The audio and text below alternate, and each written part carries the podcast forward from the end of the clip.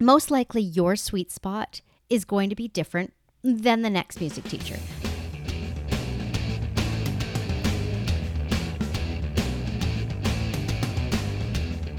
Welcome to the Music Teachers Expand Online podcast. I'm your host, Jaime Slutzky, and this is episode number 284. This podcast is the only podcast dedicated to helping independent and passionate music teachers create more impact and income online. Today on the podcast, we are taking a high level view of what the heck we are even doing online.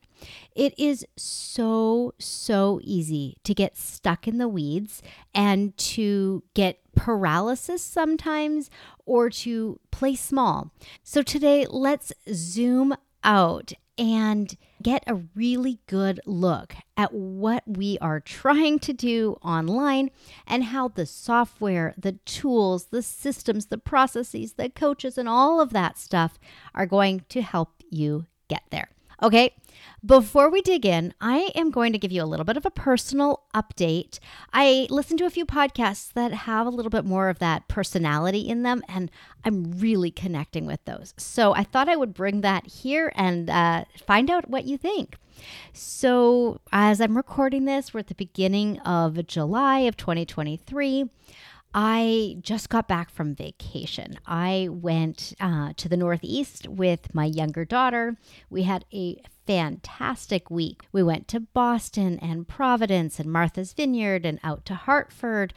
It was a break that I think we both truly needed. And it was so fun to be one on one with my daughter. And just before that, I was in LA with my other daughter. We celebrated her 17th birthday together. And again, it was just so awesome being one on one with each of my kids separately. Not to say that I don't love traveling with both kids and with my husband and all that, but there's something really special about taking one on one time with people that you love. My husband and I went on a trip back in May, and again, that was just one on one. And I guess my thought here is that vacations are really not overrated. And I'd like to think that I can plan out more both one on one and family vacations instead of them being kind of last minute, which is what all of these trips seem to have been. Well, not the trip with my husband. That one we planned a ways in advance. But the other two, the ones with my kids, those were pretty last minute. So, yeah, that's just a little bit of an update. My birthday's coming up later this month, so there will probably be an episode around that and how much I love using milestones as launch pads for promotions or for incentives or different things like that. We'll get into that later, of course. Now, for the topic at hand, looking at what it is we are trying to do online so that we can make heads or tails of the actions that we are taking. Music teachers come in all shapes and sizes with different levels of ambition and a ton of different goals.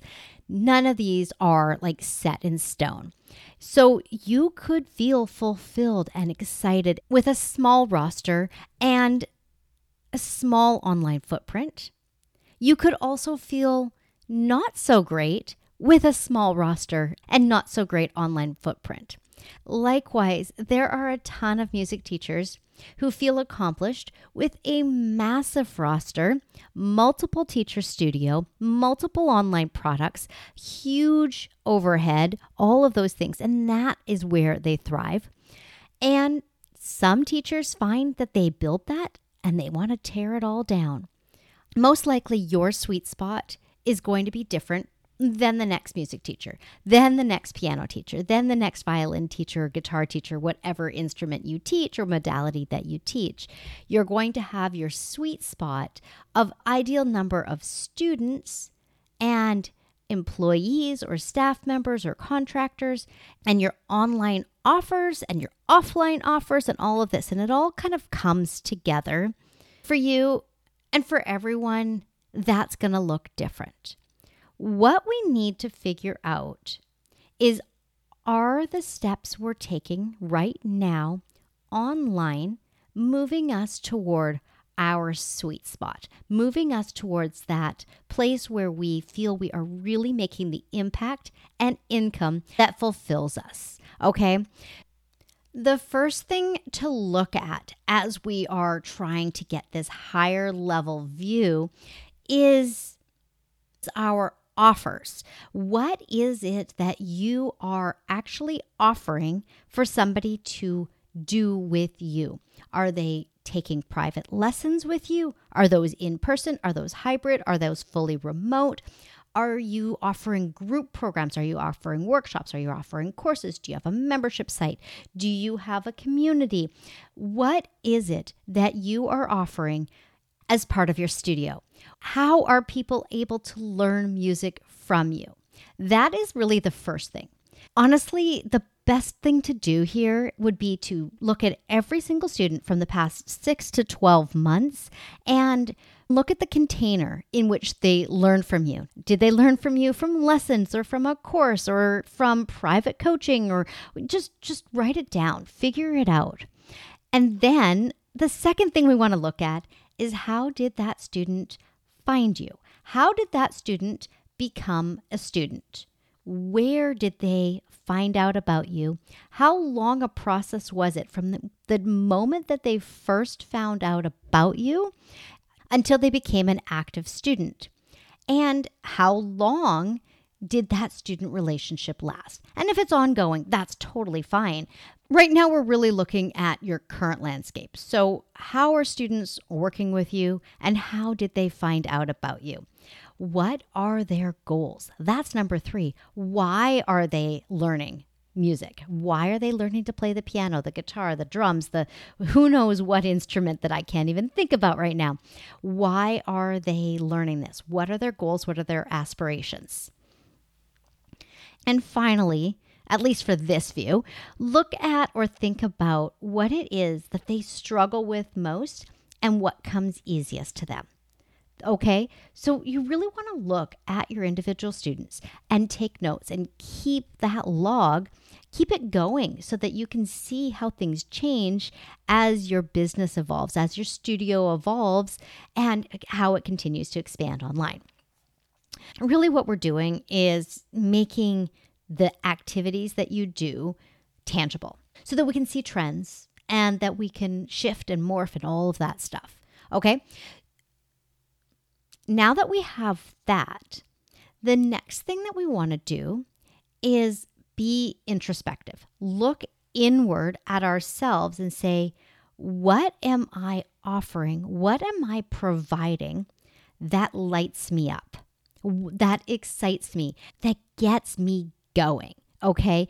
Look at what you are currently doing that is like the best thing ever because we want to be able to bundle up that energy and do more of that. And we also want to look at the other side of this coin, which is what am I doing that is not fulfilling for me or that is not providing the results for my students and things like that. Okay, so we want to look at both sides. We want to be looking at the things that are going really well and the things that are hard and that don't have a good ROI, return on investment.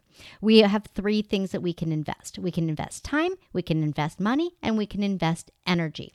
Well, I mean, really, it's two things it's time and money, but the energy is kind of a balancing factor because if you're investing time and you're full of energy, it's worth it. If you're investing money and it's full of energy, then it's worth it.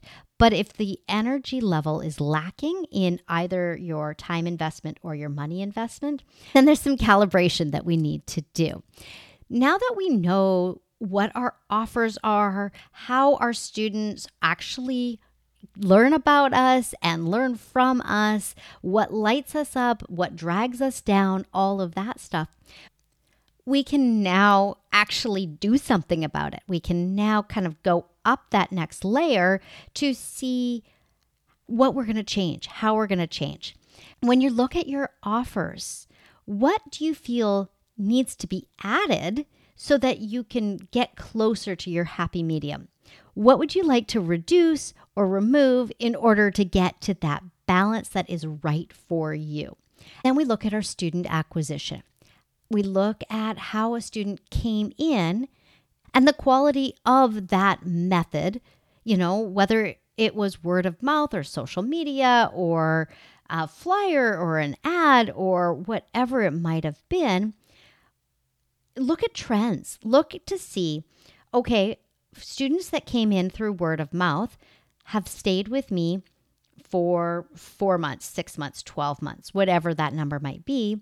Whereas students that came in from ads, they stayed with me for two months to six months, or things like that. Here we're looking to see where we can shift so that we get the students that, again, light us up, fulfill us, all of those things. So we've looked at our offers, we've looked at our student acquisition, and now we are looking at the inner workings of the interaction with the students. This is where we are really looking at how a student performs inside of your offers and how you show up inside of those offers. And the reason why this is important when we're looking at our studio from an outside perspective is because this is where we can pull things out and shift things and create studio policies and create mini courses and create workshops and build out something that feels better, that works better, that helps you accomplish more of your personal goals. Again, it's all about the right impact, the right income, and the joy that you're going to get from this studio. When we create online offers, it's not the same as hanging a shingle on Main Street. It is not the same at all. And the more that we know about how we work and why we do things the way that we do, the easier it's going to be to create the right next offer. One of the things that I really wanted to cover in this episode, so I'm going to shift sideways a little bit because I think that this is going to help round everything out. So bear with me for a moment. Everything in your studio doesn't have to stay the same. Everything in your studio can stay the same, and you can always shift focus. Nothing is ever permanent unless you make it permanent. So Give yourself permission to say, I only want X number of students who have this type of goal. I want this to be my main offer. I want this, that, whatever. I'm kind of looking at the studio landscape as movable. We're looking at all the pieces from the top, all the pieces on this landscape from the top. How are students getting in? What does the process look like when they decide how they're going to actually work with you or learn from you? What does that container look like? How does that container move them toward their goal? And how long do they stay inside your studio container? And what is it that gets them to say, I need something different or I'm done? Once we have this really good look, then it becomes possible to build a new product, to create a new offer, to expand our pool of prospective students, our visibility, our marketing, all of those things. It's summer of 2023 as I'm recording this. Let's try and get this stuff done before we have registration starting. Usually that starts in August for the school year. If you're here in North America, other parts of the world, it might be different cadence, different timing. Um, but just you understand what I'm trying to say here.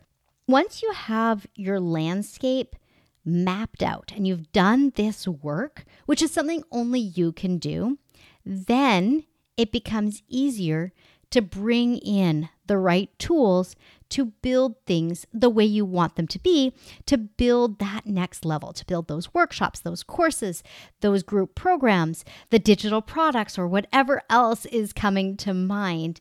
And that's when you reach out to a coach, to a consultant, to a strategist to help create the plan to make that new offer a reality. And shameless plug, not so shameless plug. That's exactly what I do with my clients. So book a call with me. Go to callwithjaime.com. I have it linked up in the show notes, and we can figure this out together. I'd love to see the landscape that you have drawn out because that's going to help you get where you need to go faster. My one big takeaway for you today is we cannot operate at ground level. We cannot operate in a vacuum. It is far easier to find the success, to create the success, to create that perfect environment for yourself when you look at things from the outside, when you look at data rather than emotion. So, with that, have a great day, a great week, and I will have episode number 285 for you in the podcast feed next week.